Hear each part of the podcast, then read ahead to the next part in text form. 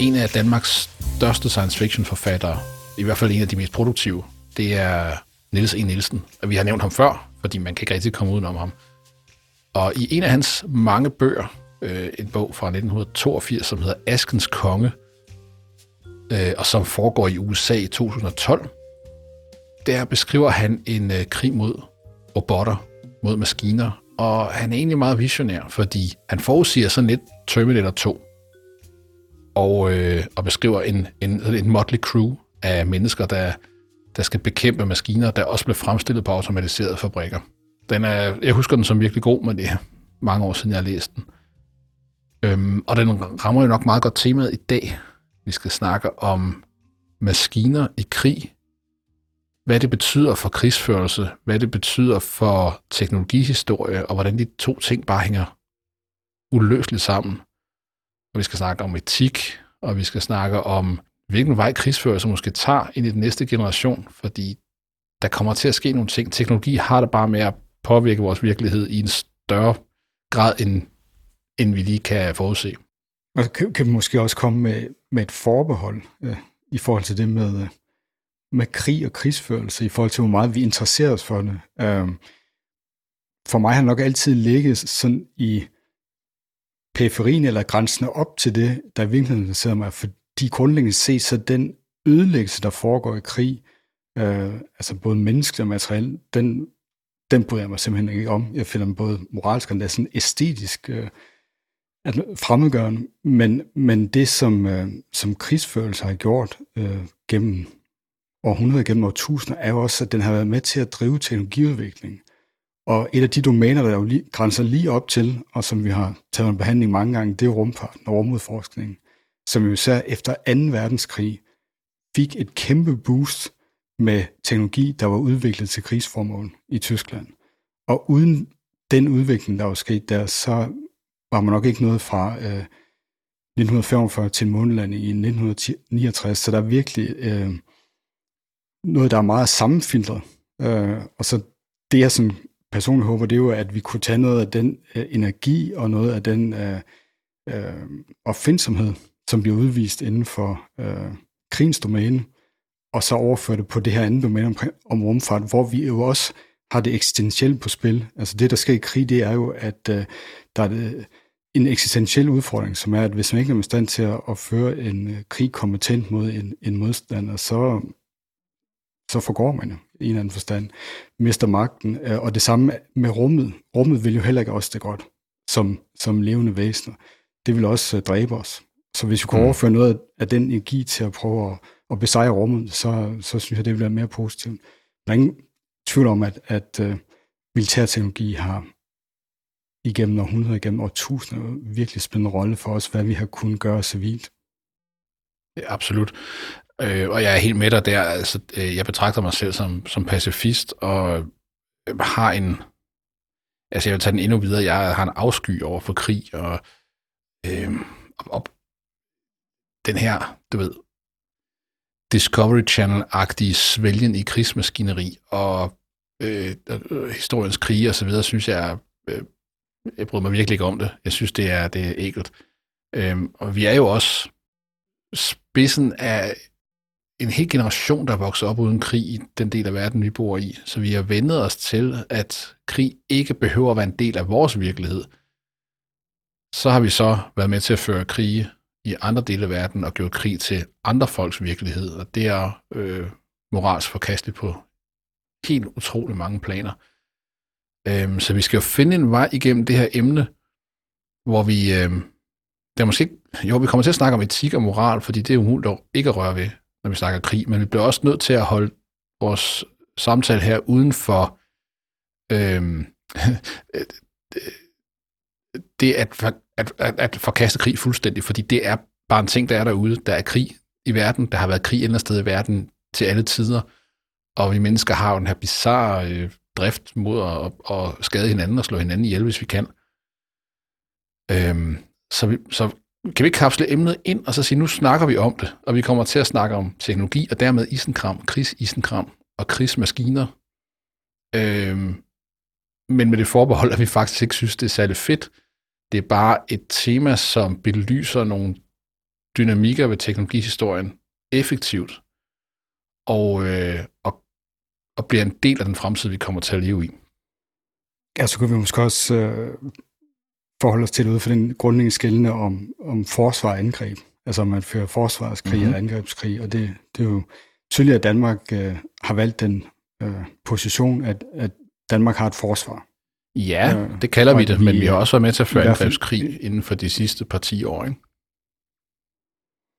Det må vi jo nok øh, mm. vedgå, at vi har. Så, men, men der er sådan noget, et, noget andet der, det er jo også, at øh, grund til, at en, en absolut pacifistisk øh, position nok ikke dur i, øh, i den virkelige verden, er jo, at man kan jo ikke altid vælge, hvilke modstandere man har.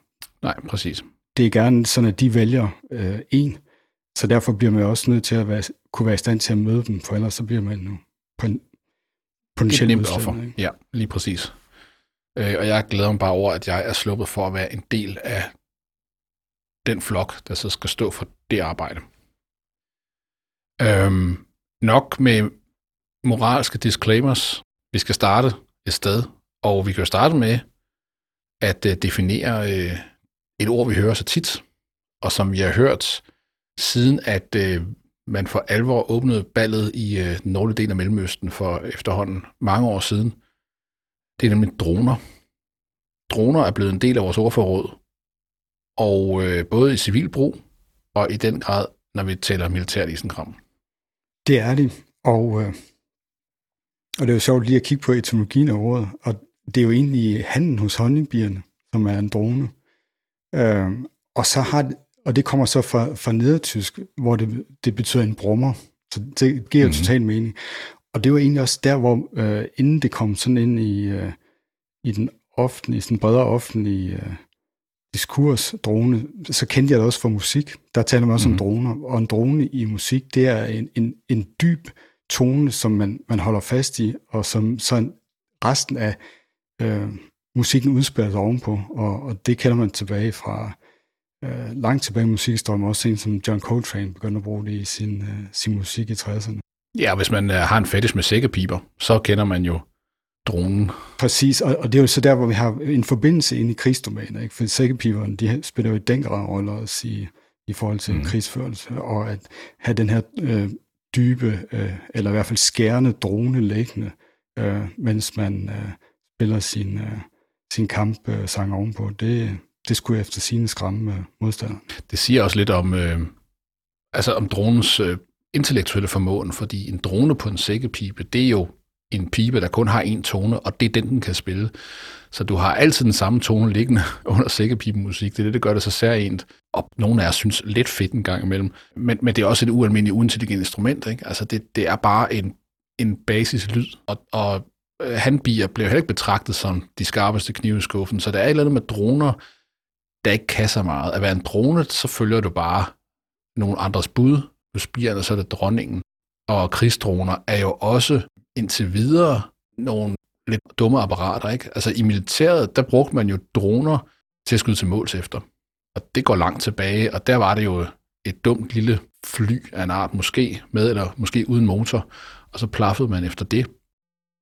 Så et eller andet mindless being, fjernstyret af noget med en højere intelligens, kan vi måske øh, klassificere en drone som. Ja, det er så der, hvor at, at, at droner så nok er blevet noget mere kapable inden, uh, inden for de sidste 5-10 år især. Uh, og det har noget med udviklingen inden for computerkraft at gøre. Men som, uh, som vi har uh, på vane, så kan det være, at vi skulle spole lidt tilbage. Lad os spole lidt tilbage.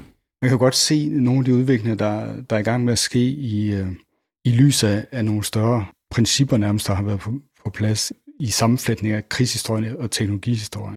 Og noget af det, som man arbejder med der, og som egentlig først blev formuleret mere eksplicit i det 20. århundrede, det er greberne om ild og bevægelse.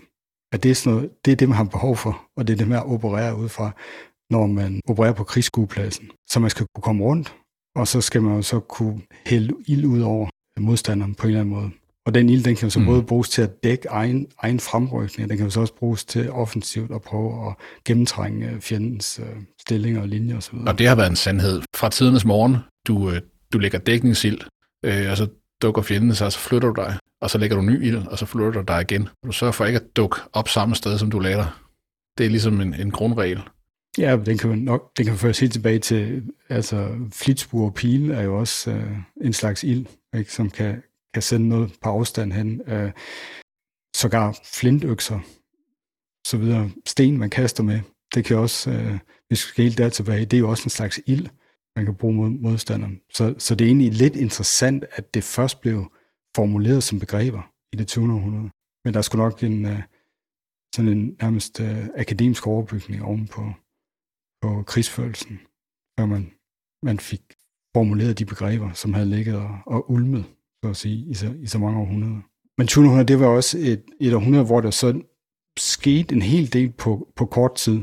Der er nogen, der taler om generation af, af, af krigsførelse, der bevægede man sig ret hurtigt igennem flere generationer, øh, hvor det havde i århundreden forinden taget noget længere tid.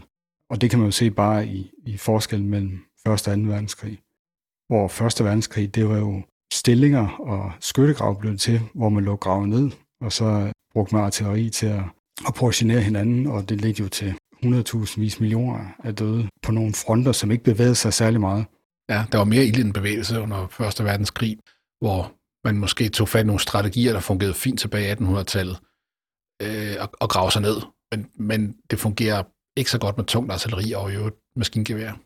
Men så skete der jo så nogle ting, øh, der kom nye ting på banen, ikke? og der, der, er, der er fly jo helt essentielle, og det, og det er jo interessant at se, hvor hurtigt det også, at det, det slog igennem. Ikke?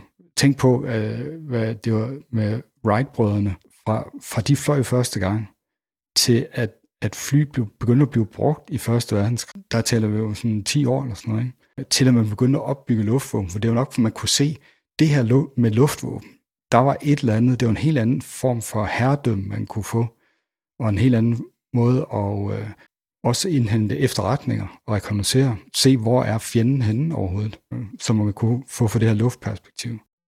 Og det, det gjorde så også, at øh, mellem 1. og 2. verdenskrig, der satte jo mekanisering ind i en grad, som jo så ændrede måden at føre krig på i en verdenskrig. Og det interessante der er også, hvordan at nogle af de begrænsninger, man lagde på Tyskland, som, som del af fredsslutningen efter 1. verdenskrig, jo var med til at mm. drive den teknologiske udvikling, og drive tyskerne til at udvikle nye koncepter, som så overraskede især franskmændene i, øh, i starten af 2. verdenskrig. Mm.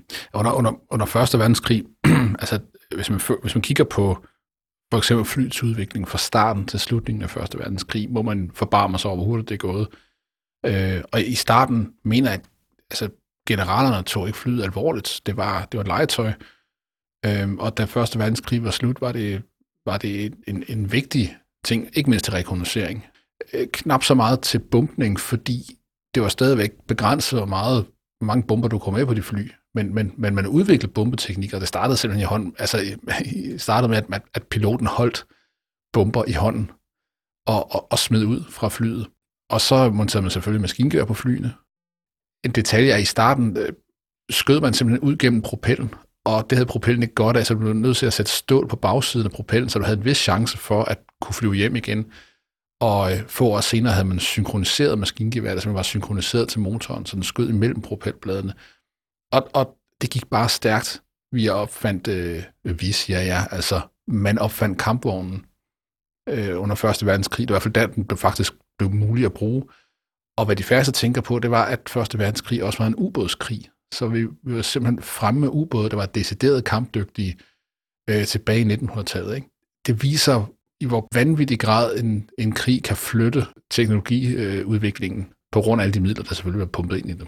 Ja, så noget af det, der skete i mellemkrigstiden på grund af de begrænsninger, tyskerne var pålagt, det var jo, at fordi de ikke måtte nogen ting, så blev sådan noget som øh, missiler, som øh, USA og England og Frankrig, som, som vandt Første Verdenskrig, det, som de ikke var så interesserede i, de var, det var vældig interessant for den tyske her. Og det var så der, hvor de jo gik til Werner von Braun og raketamatørerne øh, uden for Berlin, og fik hævet dem ind i militærregi, mm. for at simpelthen bygge nogle typer våben, som, øh, som lå uden for de begrænsninger, som Tyskland var blevet pålagt.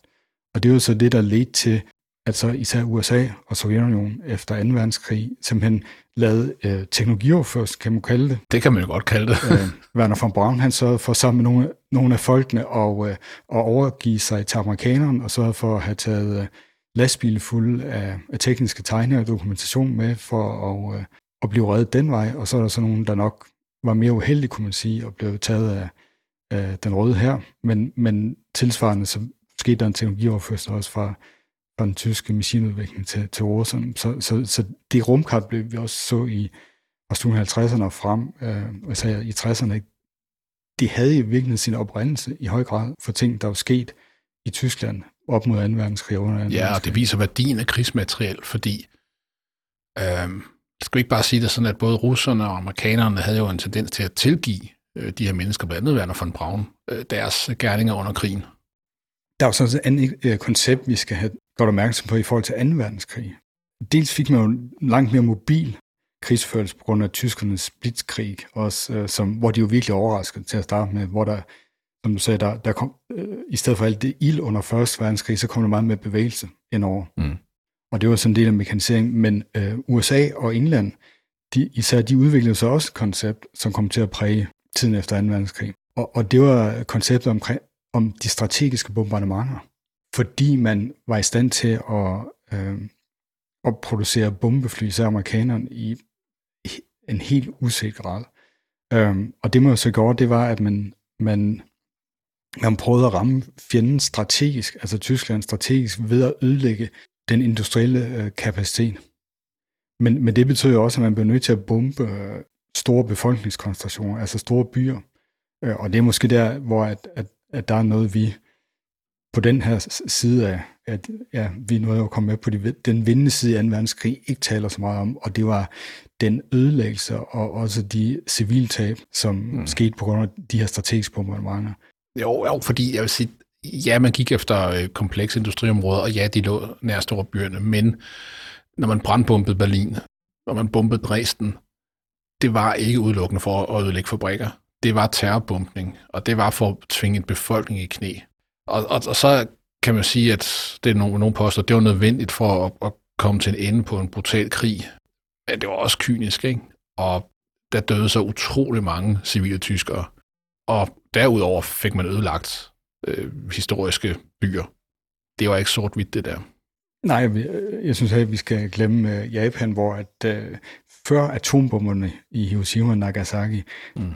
der var sådan en by som Tokyo, over 90 procent ødelagt i forvejen. De store japanske byer var stort set uh, ødelagt, fordi de her brandbombeangreb viser sig at være særdeles effektive i, i de japanske byer, hvor man har hus med, med papirvægge. Mm. Så det der koncept det, øh, med et strategisk bombardement, det foregik ikke, ikke kun i, det, i den europæiske krigsgruppplads, det var også uh, i, i Stillehavet. Og, uh, og det blev så videreført, fordi det er jo gerne også sådan, at, at teknologien den er borget også af nogle folk, som skaber sig øh, erfaringer med dem.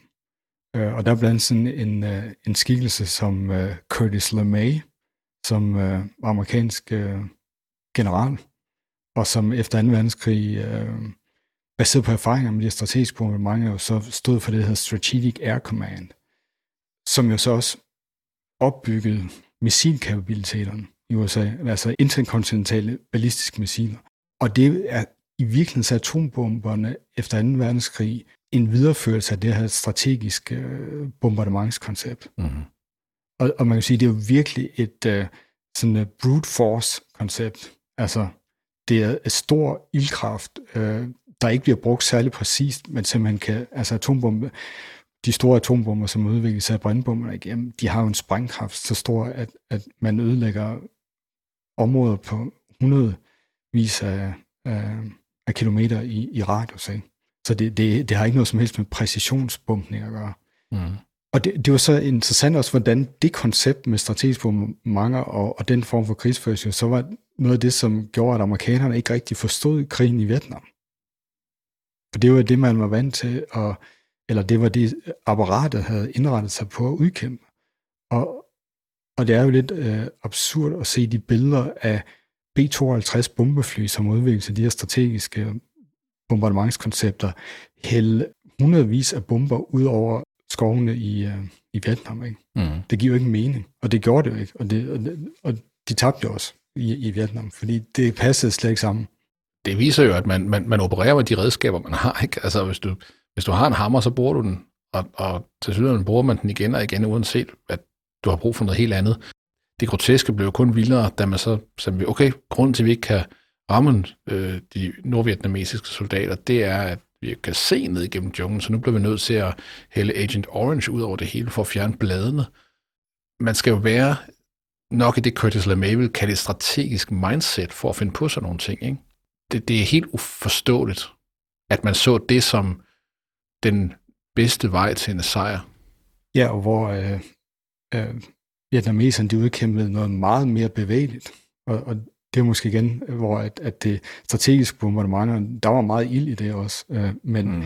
men det, man gjorde med guerilla-krigsførelsen, som jo ikke kun var i Vietnam, men som jo så også øh, opstod mange andre steder i, i, i verden, i, i Sydamerika osv., er en meget mere bevægelig ting, med meget lille, øh, meget lille ildkraft i virkeligheden, men som er øh, meget mere kirurgisk, øh, måske også meget, mere, meget det er mere distribueret, mere uordentligt. Der er mindre af den der top-down hierarkiske styring, som, øh, som amerikanske her jo også var indrettet efter under Vietnamkrigen. Og, og der, mm. der kunne det der store tunge apparat kunne simpelthen ikke, øh, kunne ikke følge med. Selvom det havde meget større samlet øh, slagstyrke, så kunne det ikke følge med den her meget mere øh, uordentlige og, og distribuerede form for, og krigsførelse, som, øh, som vietnameserne de lavede. Så, så det, den lange snak, som jo har mange interessante aspekter, jo, det, det viser, hvordan det bølger frem og tilbage. Øh, bølger frem og tilbage mellem, øh, mellem øh, de teknologiske kapabiliteter og muligheder, og så de forskellige koncepter, som så forskellige magter og forskellige øh, herrer, de nærmest skifter sig med. Og så, øh, så får man bygget det ind i sin, øh, sit modus operandi. Og så kan det så være, at man bliver, bliver, næste gang bliver mødt af en modstander, som er nået frem til noget helt andet. Mm. Ja, fordi hvad bliver det næste paradigmeskifte? Altså, alle, der har interesseret sig helt perifært, eller bare set en udsendelse på Discovery, vil jo vide, at det, der var problemet for franskmændene under 2. verdenskrig, det var jo, at man var indstillet på at udkæmpe 1. verdenskrig igen. Man byggede Maginot-linjen. Man, man, man hældte et utal af kanoner og, og soldater ind i de her betonbygninger kæmpe volde, der var gravet hele vejen op, øh, så man kunne lukke af mod Tyskland. man havde så lige glemt et hul op mod Belgien, og så gik det galt, fordi den tyske her var voldsomt mobil og voldsomt øh, mekaniseret, og i øvrigt voldsomt decentraliseret. Det er måske noget af det, man glemmer lidt, det er, at, øh, at vi, vi bryster os meget af den, den vestlige måde at føre krig på, med en, en decentral kommando, øh, øh, masser af beslutningskraft ude i yderste led. Øh, det, det er den danske her efter sine. Jeg har ikke selv været en del af den, men efter sine er ret god til. Det var englænderne ikke super god til. Det var tyskerne. Og, og, og den her berømmede tyske slagkraft, øh, den enorme effektivitet, som den tyske her havde, øh, skyldes sandsynligvis den her decentrale kommandokæde og masser af mandat. Du har et mål, men du skal selv finde ud af, hvordan du løser det. Og det tog røven på franskmændene i den grad. Ikke? Og hvad sker der nu? Fordi nu sker der jo en hastig udvikling af vores militære isenkram. Øh, og hvad vil det medføre af nye måder at føre krig på? Og det er så der, vi kan, vi kan tage sløjfen tilbage til, til dronerne, som vi talte om i starten. Mm-hmm. For der er en, en konflikt, øh, som blussede op sidste år, uden jeg synes, det fik øh, vældig meget omtale i danske medier. Men der er en konflikt... Det havde pressen ikke lige øh, tid til. Nej, en, en konflikt mellem øh, Azerbaijan og Armenien om mm. enklaven Nagorno-Karabakh, og det har jo virkelig været i gang i mange år. Men i slutningen af sidste år tog det en ny drejning, og øh, det blev jeg også først opmærksom på, på en artikel, vi læste herinde for den seneste uges tid af en, en blogger og økonomilektor, tror jeg han er, der hedder Noah Smith, øh, hvor at Armenien øh, viste sig at, at blive besejret, i hvert fald midlertidigt af Azerbaijan, øh, selvom Armenien øh, har en sådan, i hvert fald på papiret overlegen klassisk her, der kan det der med, med, med, med panser og med artilleri, og den kan grave sig ned, og den har linjer og alt det der. Men øh, der har Azerbaijan altså fået nogle nye øh, kapabiliteter lige pludselig, øh, interessante og billige kapabiliteter, og jeg synes især på grund af det, er det meget mærkeligt, at øh, det ikke har fået mere omtale, fordi der, der er ikke sådan en paradigmatisk øh, skred nærmest i, i noget af det, der skete der. Øh, I hvert fald sådan en, en brudlinje, der måske begynder at åbne sig, og, og mm-hmm. den har så ikke fået særlig meget omtale. Det var først Noah Smiths øh, øh, blogpost der, som vi selvfølgelig øh, øh, længere til, som, som gjorde mig opmærksom på den. Ja, altså, øh, og ikke et under om dansk presse, men der skal skrives meget om Langeland og den slags for tiden, så der er vel ikke tid til at skue, skue ud i verden. Og det, som er sket, det er, at øh, Azerbaijan har fået fingre i tyrkiske droner, og vi snakker ikke de her amerikanske droner af Reaper-klassen, men de her er tilsyneladende effektive nok. Og hvis man har syn for savn, så er der rigeligt på YouTube af klip, som den azerbaijanske regering har været så venlig at sætte sammen for at vise, hvordan krigslykken er vendt. Øhm, fordi lige pludselig har man øh, luftherredømmet, og øh, man er op mod en modstander her, som er virkelig god til at grave sig ned i klassiske skyttegrave og holde øh, øh, øh, landområder i længere tid. Men hvis du kan befinde dig flere kilometer over den, og i øvrigt smide nogle uhyggeligt effektive missiler ned i de her skyttegrave, øh, så går det stærkt den anden vej. Og, øh, og det er interessant på flere måder. Et, som du siger, droner er billige. Altså i forhold til kampfly, at vi snakker om en brøkdel af prisen, ikke? Du behøver ikke uddanne piloter gennem mange år. Det at flyve en drone kan, kan man lære relativt hurtigt. De er meget mindre, øh, end, end kampfly er, og, og, og teknisk set væsentligt simplere. Så det, det er lidt øh, den fattige stats kampfly. Det der gør den konflikt interessant, det er, at at det er første gang faktisk, at vi ser sådan en decideret angrebskrig øh, ført af droner. Droner kender vi jo mest fra øh, den amerikanske, de amerikanske engagementer i Mellemøsten, hvor man bruger dem som mere som sådan en form for suppression og øh, til at, at gå efter helt specifikke mål i den såkaldte krig mod terror. Men, øh, men her bliver de brugt i sådan en mere en regulær krigsførelse mod infanteri. Og det er ikke set før, men jeg er ret sikker på, at vi kommer til at se det igen, fordi det lader til at være uhyre effektivt.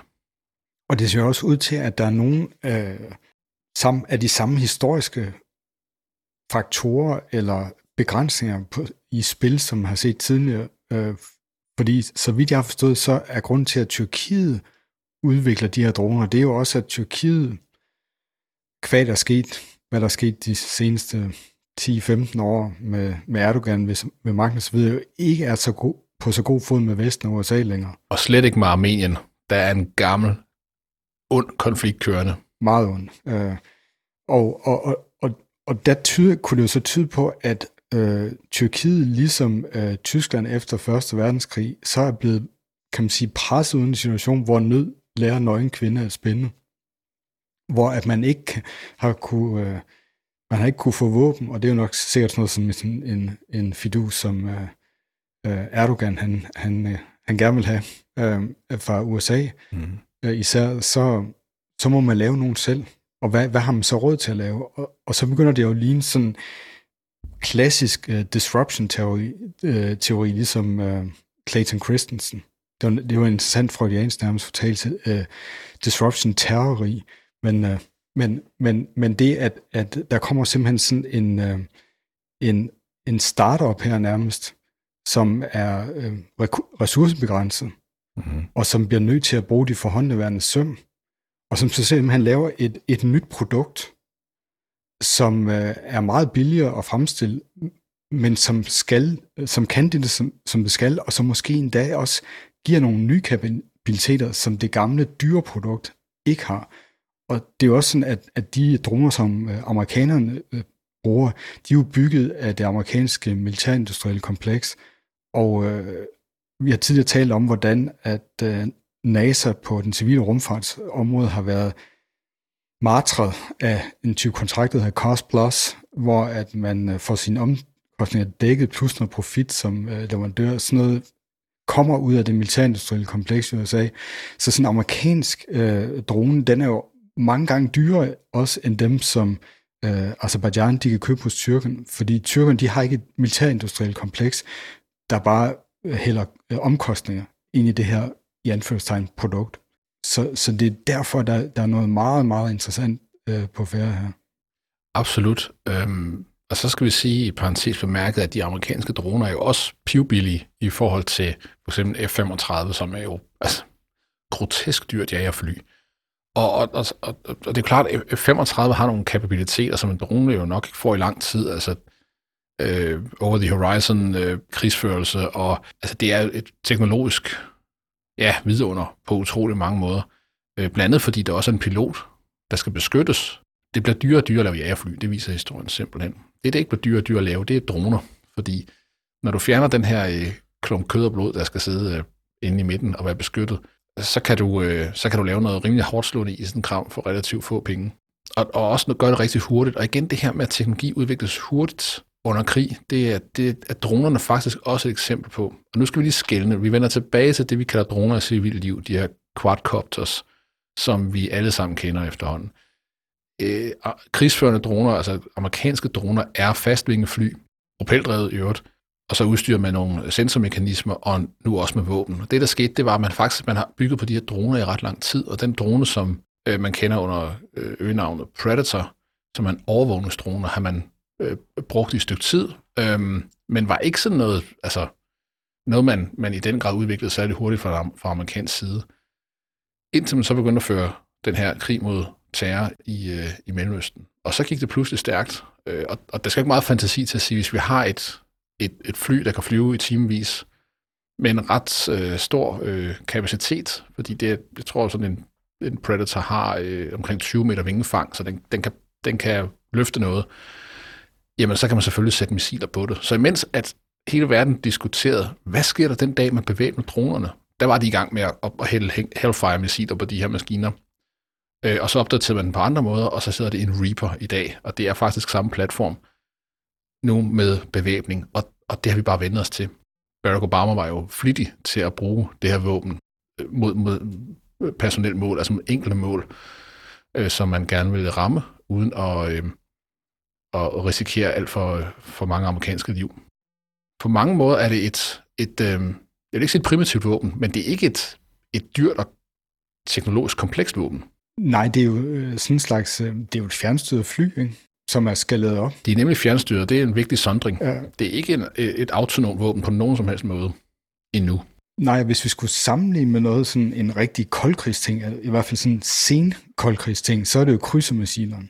Og, og krydsermissilerne, de var lavet til at flyve med høj hastighed i ret lav højde, og de kan jo sådan nogle ting, som uh, allerede dengang tilbage i ja, 70'erne begyndte man at udvikle, og i 80'erne, da de blev indsat, at de kan ligge og læse landskabet, og så følge landskabet, men det de gør, det er, at de er forudprogrammeret så til at finde et bestemt mål.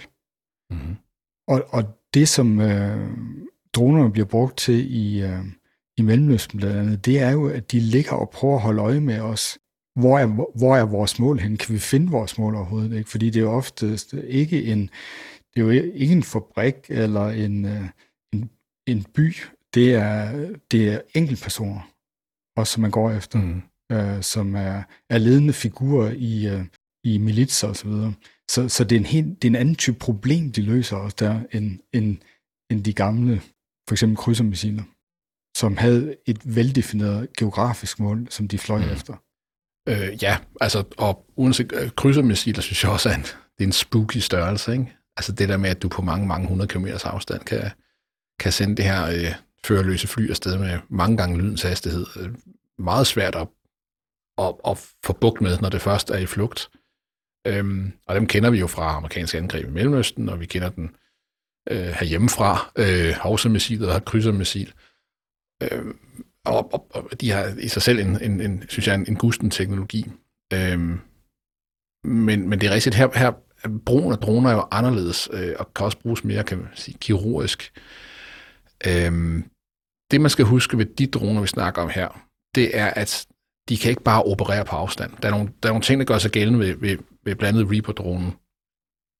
Og det er, at for at finde dit mål, skal der udføres en hunds masse efterforskningsarbejde, eller efterretningsarbejde. Så det vil sige, du bliver nødt til at vide, hvor dit mål er, hvornår. Øh, I nogle af de her angreb, så er der brug for, at der er øh, soldater på jorden, som belyser målet med, med laser, for at kunne guide øh, bomben til det rigtige sted. Øh, så helt uden risiko er det ikke. Og du kan heller ikke bare lette en Reaper-drone fjernstyret fra USA. Du bliver nødt til at have folk på stedet til at få den i luften, fordi med det satellitsignal, man bruger, er der omkring to øh, sekunders forsinkelse. Og det er utrolig svært at få et fly af landingsbanen med to sekunders forsinkelse. Når du først du er oppe i marshøjde, så, så er det ikke noget problem at fjernstyre det. Så skifter kontrollen til, til øh, enhed i USA, men der er altså brug for lokale enheder til at få dronen frem og få den i luften. Så, så vi er ikke helt der, hvor sådan en ren fjernbetjent krig kan lade sig gøre endnu.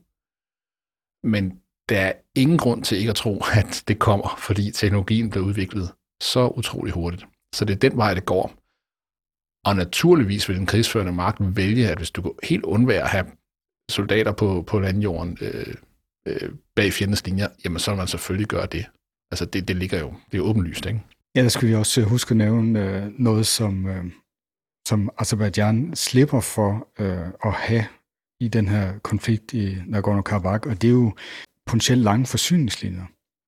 Og det er jo noget af det, man bliver nødt til at have også, hvis man har mennesker, der skal, der skal forsyne frem til tropperne.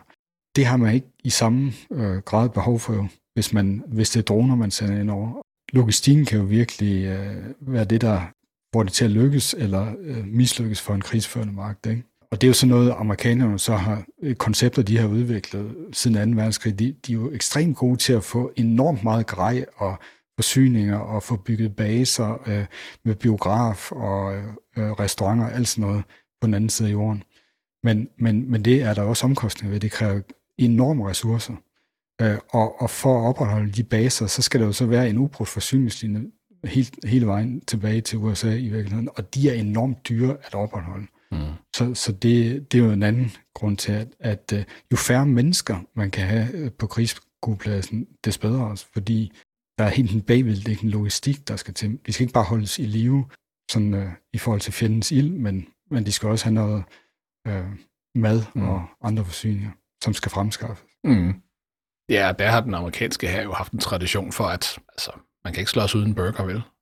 Uh, man, man, man tager hele USA med sig ud i, i de her lejre. Det er, det er faktisk absurd. Øh, øh, øh, hans svoger, som, som var øh, udstationeret på et tidspunkt, og han, altså, det var jo små byer, man byggede, der var så en McDonald's, ikke? det skulle man da have. Det er det, der er interessant, altså, og der, det er måske der, det egentlige paradigmeskifte ligger. Det er, at vi begynder at kunne føre en krig, uden selv at have menneskeliv på spil. Det var ikke længe, så behøver vi ikke længere at have Øh, soldater på landjorden. Det kan godt være, hvis du vil besætte et landområde, jamen så er det nødvendigt på et tidspunkt at komme ind med, med mennesker, i hvert fald i lang tid. Men det er jo ikke den type krige, vi kæmper så meget mere med. Det her med at gå ind og, og få en hunds masse kvadratkilometer land, det, det, det er ikke så interessant. Øh, og det vil sige, at vi kan, vi kan føre en krig på afstand. Eller det vil sige, at den ene part kan i hvert fald. Ikke? Fordi den, der har de bedste robotter, de bedste droner, vil kunne udkæmpe krigen uden at have så meget på spil. Man har måske noget økonomi på spil, man kan have noget politisk øh, omdømme på spil, men du har ikke liv på spil. Og det gør altså indrigspolitikken hjemme meget, meget nemmere. Og den asymmetri har vi måske ikke set i den grad øh, i, i historien. Der har altid været nogle soldater, der skal ud og slås. Så kan man sige, hvis vi går langt nok tilbage, så var de soldater måske legesoldater. Altså, der var lige så mange tyskere og svenskere, der kæmpede for Danmark i sin tid, øh, som, som danskere. Men, men det var trods alt liv på spil, ikke? Og, og specielt øh, øh, i mere moderne tid, jamen så har det været så har det været øh, mennesker af samme nationalitet som de politikere, der sendte dem ud. Og det giver nogle politiske gnidninger hjemme, og tilpas mange kommer hjem i kister. Men det kan vi så undgå, hvis vi sender robotterne ud i stedet for. Og så er det jo så spørgsmålet, hvad kan de robotter, og hvor autonome de er? Hvis vi går tilbage til det, du nævnte før med, med, med de amerikanske droner, at de trods alt skal styres på stedet, når de går i luften, jamen det er jo sådan noget, hvor der, så er der bare på det område et, et lille pres for autonomi. Ikke? Fordi det var da smart, hvis de der droner lige kunne klare og let selv. Mm. At de havde tilstrækkeligt meget automatik til, at de kunne gøre det. Det var da smart. Og det, og det, er, det kan bygges i dag. Det er kendt teknologi. Præcis. Så, så hvorfor skulle vi ikke tage at gøre det? Men, men så kan man sige, så med den der spørgsmål om autonomi, det bliver så skubbet ind i forhold til andre dele af deres funktion. Øh, og det kunne være, at vi lige skulle smide sådan tre ordnede kategorier på banen, hvordan man kan tænke det her øh, i forhold til, hvilke beslutninger der bliver taget, øh, når sådan noget grej, det, det opererer, og det bliver brugt. Og, og der, der er klassisk, ikke, så er der human in the loop. Og sådan har det jo været med, med selv øh, ja, øh, halvautomatisk skydevåben og sådan noget. Altså der er et menneske in the loop der, som trykker på en aftrækker og bestemmer, øh, retter våbnet et sted hen og bestemmer, hvad der skal skydes mod. Mm-hmm. Der er en, øh, en øh, jagerbombepilot, som øh, kan se målet og lave noget målsøgning og trykker på en, en knap, og så bliver, bliver våbnet udløst osv. Så, videre. så der, der, det, det kender vi, human in the loop. Så er der en anden kategori, som hedder human the loop, og det betyder, at der er nogle øh, automatiske og øh, til dels autonome systemer, som gør nogle ting, men så kan mennesker overvåge og gribe ind og sige, ej, øh, det der som, øh, det, det forhaven der, det er ikke lige rigtigt, du, du skal gøre det her i stedet for. Øh, og så er der jo så det, som der nok desværre er et, et pres imod, og som måske er noget, der skal håndteres i forhold til sådan noget som Genève-konventionen, og det er jo human out of the loop. Det er fuldstændig autonome våben, uh, som selv uh, bevæger sig rundt, bestemmer sig, hvor de er henne, øh, og som er givet op måske nogle overordnede direktiver, måske nogle bestemte mønstre for, hvad det er for nogle øh, personer eller mål, som skal... øh, som skal tages ud, og så øh, agerer det her øh, våben ellers derudfra. Og det var nok det, der skræmte både dig og mig, da vi læste Nielsen Nielsen-romanen, øh, da vi var teenager, må det vel have været, øh, at der var noget ekstremt ubehageligt over det, at der var øh, autonome våbenfabrikker, mm. der, der, der stod og spyttede autonome våben ud, som man mm. havde mistet kontrollen over. Og, og jeg tror, det scenarie er ikke lige rundt om hjørnet, men vi bevæger os selvfølgelig derhen af. Jeg tror, måske en anden måde at se på det på, det er, at vi skal måske... Øh, det har været en glidende bevægelse, fordi krig har jo længe været noget, som øh, den enkelte soldat ikke fik lov at styre. Det har så været en mediering af, nogle, af en krigsførelse via øh, menneskelige soldater, men en form for menneskelige droner, som kunne handle autonomt, ja, men de fik jo ikke, du har ikke nogen medbestemmelse som soldat på, hvad strategien er. Og det vil sige, at det handler om at slå nogle bestemte mennesker ihjel på ordre. Og nu flytter vi så mere og mere af den øh, agency, kan man sige, over på maskiner, øh, som så får deres ordre fra politikere, det vil altså demokrati eller ej. Men er der en super stor forskel i sidste ende? Øh, altså som jeg nævnte, det her med, at menneskeliv går tabt i en krig, og hvis der går menneskeliv nok tabt, så får du den reaktion, som du måske som fik under Vietnamkrigen, hvor man får så voldsom en, en indrigspolitisk, øh, et indrigspolitisk problem, at, at man bliver nødt til at gøre et eller andet. Men hvis ikke det er mennesker, der dør, din egen nabo og dine egne børn, der sendes i krig og dør af det, vil reaktionen så være lige så voldsom? Altså den asymmetri, der kunne jeg være bekymret for. Øh, og så kan man selvfølgelig sige, hvad kan man miste kontrol med de her krigsrobotter og droner? Hvor autonome vil de blive? Øh, vil de kunne skelne mellem ven og fjende? Vil de, vil de vide, hvornår de skulle slå til eller ej? Måske vil det være et problem. Måske vil de være, ligesom selvkørende biler, ret hurtigt blive sikrere end mennesker. Måske vil du få færre massakre, som du så i, i Vietnam. Måske vil du få færre psykiske sammenbrud og overgreb, som menneskelige soldater kan gøre. Det kan også være, at det kunne gå den vej. Ikke?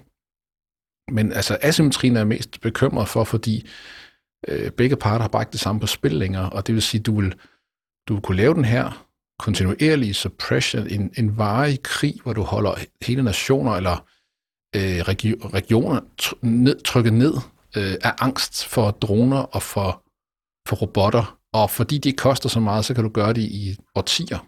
Ja, i kæmpe stor skala. Ja. Men, men jeg tror, der er, det er rigtigt, der, der er muligheden for at gøre noget, der er mere kirurgisk. Og, og igen det spørgsmål, hvad er det egentlig, der bliver kæmpet om i dag, hvis ikke nationalstaterne virkelig har lyst til at indtage øh, store nye territorier. Det har man jo ikke. Det, der sker i, i Mellemøsten, det er jo mere, at der er nogle enkelte personer, øh, som har skabt nogle øh, organisationer og netværk, drevet af nogle, nogle idéer og, og drevet af, af en vilje til magt, øh, som strider imod øh, noget af det, vi mener i Vesten.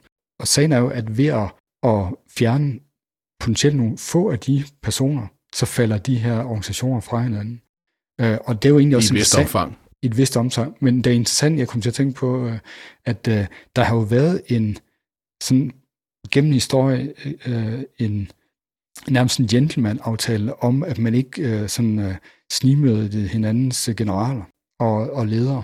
Ikke? Og den har der jo også været pillet lidt ved. Der skete jo noget i Iran, mm-hmm. som er ikke helt sikker på, hvem det var, der gjorde, men der var jo en, en militærleder, som har stået for meget øh, ondt gennem årene, som øh, blev udsat for droneangreb øh, øh, på landjorden mm. af nogle robot. Øh. Jeg tror, man er ret, blevet ret enige om, hvem der stod bag. Ja, øh, men, øh, men, men det viser også det, at, at måske det, handler det i dag mere om nogle nærmest enkeltpersoner, som man kirurgisk kan fjerne, i stedet for at det skal gå ud over tusindvis af, af, af soldater og måske 100.000 vis af, af civile. Ikke? Fordi der er nogle... Stadigvæk et kæmpe demokratisk problem. Altså hvis man, hvis man ligger øh, med dronerne flyvende konstant, og så snart at en, lad os nu bare sige, nogen bliver valgt, øh, så i stedet for, som i gamle dage, at foranstalte et kup, jamen så kan du øh, sætte en missil øh, direkte ned i vedkommendes bil. Var det ikke det, der skete her? Ovenikøbet et missil uden et øh, sprænghoved på, men et missil, der kunne folde nogle store barberbledslignende klipper der ud af siden, i det det røg ned gennem bilen, så den var sikker på at, altså jeg undskyld udtrykke, en, det var en flyvende æggedeler, øh, så, så man ikke øh, gjorde andre fortræd end vedkommende ville ramme. En ganske uhyggelig øh, ting, som du siger, kirurgisk, øh, men stadigvæk sikke et, et, et, en, en oppression, du kan lægge ned på et land og sige, hvis vi ikke kan lide jeres magthaver, så sender vi en flyvende æggedeler efter den. Men altså, jeg ved ikke, øh, om det er en, en ændring i kvalitet, eller hvad det er, fordi i virkeligheden så er det de amerikanske hangarskibe også, de har jo siden især en verdenskrig, de har jo også været en måde, hvor man kan, man kan lægge noget af sin slagstyr ud, og så ved mm, mm. dem i området nok, de ved godt, at det, der ligger derude, det har, det har en større slagstyrke end hele vores her. Mm. Og det, så hvis ikke, hvis ikke vi makker ret, så, så, så, kan, så kan der ske noget, noget slemt for os. Og, og spørgsmålet om det er en lidt en forestillelse af det paradigme også i en, en eller anden forstand. Altså den distribuering. Jamen, det tror jeg, det er. Ja. Og, og satellitter er det samme. Altså den her konstant overvågning, vi også har vendt os til. Vi ved, at, øh, at uh, National Reconnaissance Office, er det ikke det, det hedder, har, har, har øh, spionsatellitter flyvende over det hele. Ikke? De, kan ikke, de kan ikke gøre noget ved os endnu, men, men dronen er måske bare endnu et skridt på den rejse, og så er dronen så måske også øh, bevæbnet.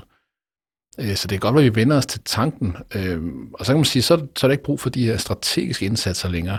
Måske, øh, måske var øh, første og anden Irak-krig den sidste form for sådan strategisk krigsførelse, hvor man ligesom kommer med hele arsenalet og sønderbomber et land og dræber 100.000 af mennesker, fordi de havde en diktator, man ikke kunne lide. Ikke? Øh, der kunne en, en øh, kirurgisk operation måske have gjort det. Ja, det var, man kan sige, det var noget af en indsats bare for at skræmme Saddam Hussein ned i et hul i jorden, og så for at kunne finde ham nogle år efter. Altså. Ja, og så for at overbevise USA, at man, eller borgerne derhjemme om, at man gjorde noget efter 9-11. Det var andre, man gik efter, men noget skulle der ske, ikke? Men det er jo en lang historie. Øh, og, og så har vi jo, øh, kan man sige, helt det næste skridt på den her rejse, fordi nu har vi talt om militære droner, og, og øh, som vi kender dem i dag, som Predator og Reaper, og, og hvad der kommer efter af mere, mere autonome ting. Øh, men så har vi jo også, øh, kan man sige, militært brug af de her civile droner. Øh, de her quadcopter, som man kan købe i enhver hobbybutik efterhånden, eller på nettet. Og, øh, og vi ser også en stigende brug af dem i øh, anslag, øh, i terroranslag, eller i øh, øh, forsøg på likvideringer. Øh, hvad hedder det, et, et af mange eksempler var i, jeg mener det var i 19, hvor en, øh, øh, en militærceremoni i Yemen øh, blev angrebet af, af helt, altså hjemmelavede droner, som, som man kan købe den hver som helst sted, og så er der spændt håndgranater fast på den. Og det er en, en trussel, der er meget, meget svært at gøre noget ved. Øh, de, øh, de kommer hurtigt flyvende, de kan styres på flere kilometers afstand på en god dag, og øh, kan øh, udrette en del skade, og i hvert fald sprede altså god gammeldags terror og angst. Og det er et utroligt nemt våben at have med at gøre jo.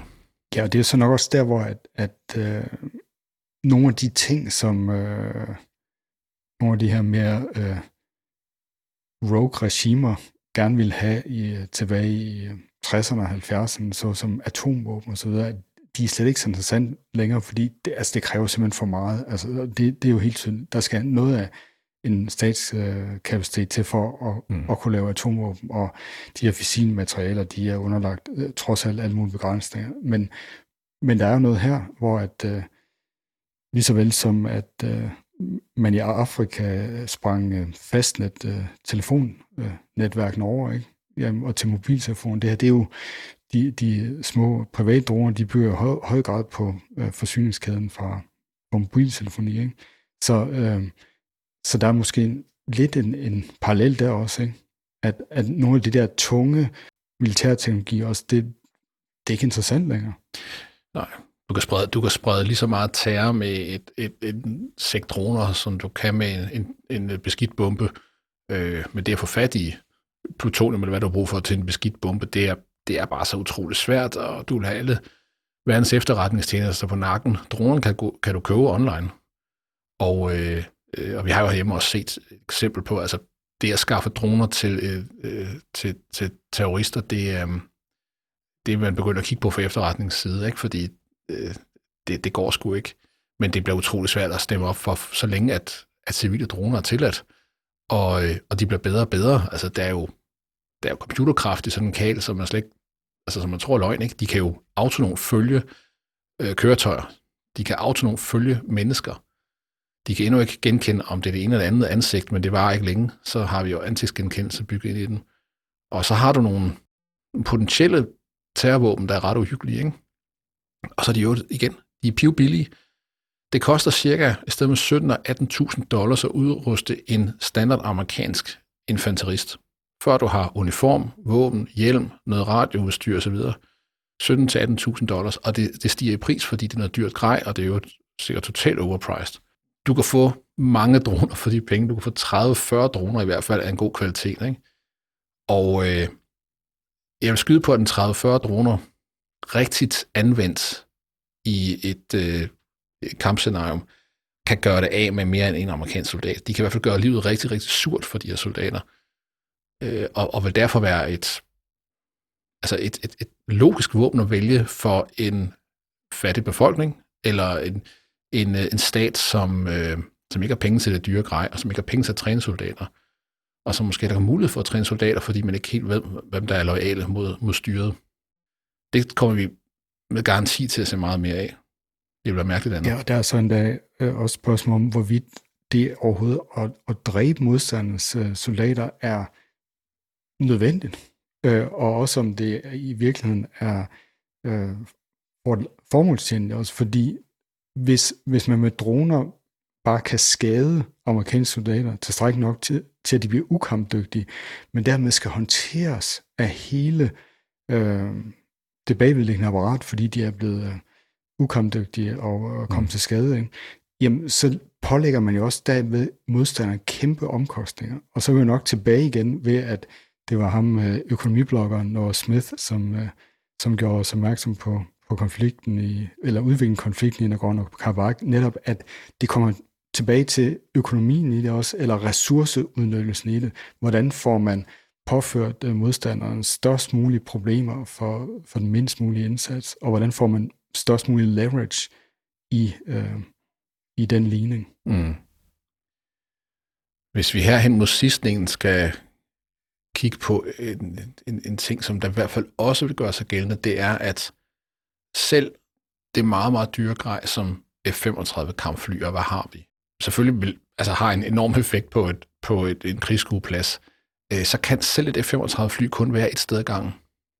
Men hvis du tager den der, hvad snakker vi om, en milliard dollars eller lidt under, som sådan en fly koster, og køber droner for dig, så kan du være rigtig mange steder på en gang. De har på ingen måde lige så meget slagkraft som et fly, men, men selv et F-35 fly vil ikke have en chance over for 1000 droner. Altså, du behøver ikke engang at skyde for dronerne, du kan bare være der, og hvis flyet flyver ind i dig, så er det fly øh, færdigt. Så den der distribution, ikke? det har vi jo talt om før, en, en distribueret øh, kamp, en distribueret krigsførelse, øh, vil være ekstremt effektiv. Og det som og det har det amerikanske forsvar jo brugt øh, mange år på, det er jo den her informationsdistribution. F-35 er et godt eksempel. Det er et fly, du kan, du kan sådan set bare slukke for radaren. Så længe du har andre fly i nærheden og nogle, nogle kamptropper på jorden, så har du et fuldstændig taktisk overblik over krigsskuepladsen øh, mange, mange, mange sømil væk. Øh, og, og så er du fuldstændig stealth, fordi det sender radar ud, og det har jo været en, en ting i mange år i kampfly. Øh, og det samme kan du med droner. Du kan jo samle information ind fra 1000 droner, så de andre 1000 droner kan passivt modtage den information og vide lige præcis, hvad de skal. Og så har vi altså en sværm af, undskyld, øh, flyvende død, som man kan bruge øh, ganske kreativt. Og det er jo noget, som man øh, i science fiction, hvis vi nu skal den stoppe, hvor vi startede, øh, har, har brugt meget, øh, både Niels Nielsen, men også øh, Black Mirror har jo flere episoder, som netop siger, hvad, hvis vi har en sværm af dræberdroner, hvis vi har en sværm af dræberdroner øh, på størrelse med bier, hvad kan der ske der, ikke? Øh, eller øh, den, der hedder, den episode, der hedder Metalhead, hvor vi har øh, hundelignende dræberdroner, som øh, målrettet går efter øh, mennesker, der prøver at overleve i, efter et eller andet katastrofe, vi kører med nærmere om. Øh, og så er vi ude i de her mareridsscenarier, ikke? hvor du kan, du kan slå en af dem i stykker, men du kan ikke ramme dem alle. Og det øh, kaster så også lys på netop øh, udfordringen om med kompleksiteten i, hvad der foregår på krigsskuepladsen, og så om mennesker overhovedet kan følge med øh, hurtigt nok til at træffe beslutningerne. Øh, og der er jo en, øh, et, der er et begreb, der hedder The OODA Loop, som blev udviklet af amerikanske flyvåbenmajor, øh, der hedder John Boyd, og det tror jeg, vi skal gemme til en anden gang, hvordan man kan tænke det, men, men, men noget af det, som dronerne kan gøre, det er, at de kan komme ind i modstanderens udderloop, som det hedder, og simpelthen ødelægge modstanderens evne til at træffe beslutninger hurtigt nok om, hvad der skal foregå. Netop kvæg den her øh, enorme distribuering, øh, og så at sværmeffekten i dem, ikke? At, at der sker simpelthen så meget på en krigsskueplads, at en, en general, der skal prøve at kommandere over sin tropper på den gamle måde, som man kender fra 2000, simpelthen vil komme til kort. Det går så stærkt. Øh, så, så jeg tror, vi har noget der, som vi skal, vi skal gemme til en gang. Det er nemlig meget, meget interessant, og der er også nogle ting omkring command and control i forhold til øh, den nukleare krigsførelse og den kolde krig, og hvordan man også blev tvunget til at øh, i hvert fald forestille sig, at man skulle træffe nogle beslutninger meget, meget, meget beslutninger med store konsekvenser skulle træffes øh, meget hurtigt. Øh, så, så der er noget der øh, omkring information, og altså beslutningstagen. Det må vi, øh, det skal, det skal vi helt klart tage op, fordi det, det er, øh, det er en illusion, at vi stadigvæk har den kontrol. Det er en illusion, at der er, som du siger, øh, human in the loop. Øh, det er en illusion, at der er altid et menneske på aftrækkeren. Altså moderne våbensystemer på de danske fregatter for eksempel. Der er en computer, der designerer målene og affyrer våbnene, før at at et menneske kan nå at gøre noget, fordi det har du simpelthen ikke tid til. Hvis der er krydsermissiler på vej, hvis der er andre hurtigflyvende mål på vej, så bliver det genkendt som mål, designeret, prioriteret en rigtige rækkefølge og skudt ned, før man øh, som menneske overhovedet kan nå at tænke en tanke. Og det ser vi også i moderne kampfly. Øh, og så, så, så mennesker bliver allerede nu trukket længere og længere ud af den ligning, og, og det er ikke sådan, at vi pludselig står en dag og siger, hov, nu er mennesker så ud af krigsførelse. Det sker gradvist, og det er allerede i gang. Vi kommer til at stå og kigge tilbage og sige, hold da op, det var et paradigmeskifte, der skete der. Hvornår kom robotterne for alvor ind i krigen? Hvornår kom, hvornår kom krigsmaskinerne i spil? Og på det tidspunkt er det sket for årtier siden. For vi er allerede i gang.